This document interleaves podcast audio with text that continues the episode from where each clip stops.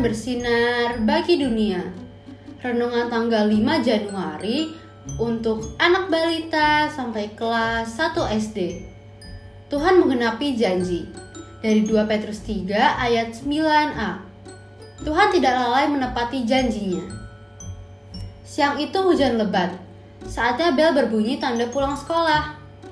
Kak Bintang, tinggal kita berdua yang belum dijemput. Papa lupa jemput kita nggak ya? Sabar Mentari.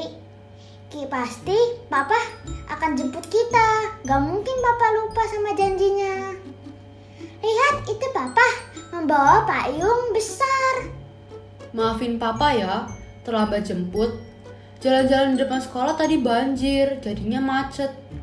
Tuh kan Mentari, Papa gak mungkin lupa untuk menjemput kita.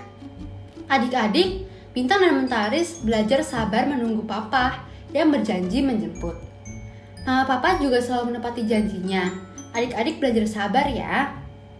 Adik-adik coba diingat-ingat. Mama Papa janji apa ya yang membuat adik-adik senang? Apakah saat Mama Papa berjanji mengajak pergi liburan saat kenaikan kelas? Mari kita berdoa.